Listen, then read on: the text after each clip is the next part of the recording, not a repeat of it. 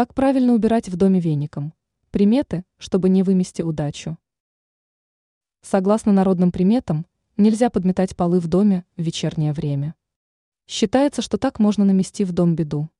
Рассказываем, как правильно убирать в доме веником, согласно приметам. Как подметать, чтобы не вымести удачу? Во-первых, сметать пыль и мусор нужно не к порогу, а к центру комнаты или к печи, если таковая имеется. Во-вторых, по приметам запрещается выметать ссор за порог. Ссор нужно собрать в совок и сразу выбросить. В-третьих, нельзя подметать не только вечером, но и после отъезда кого-то из домашних или ухода гостей.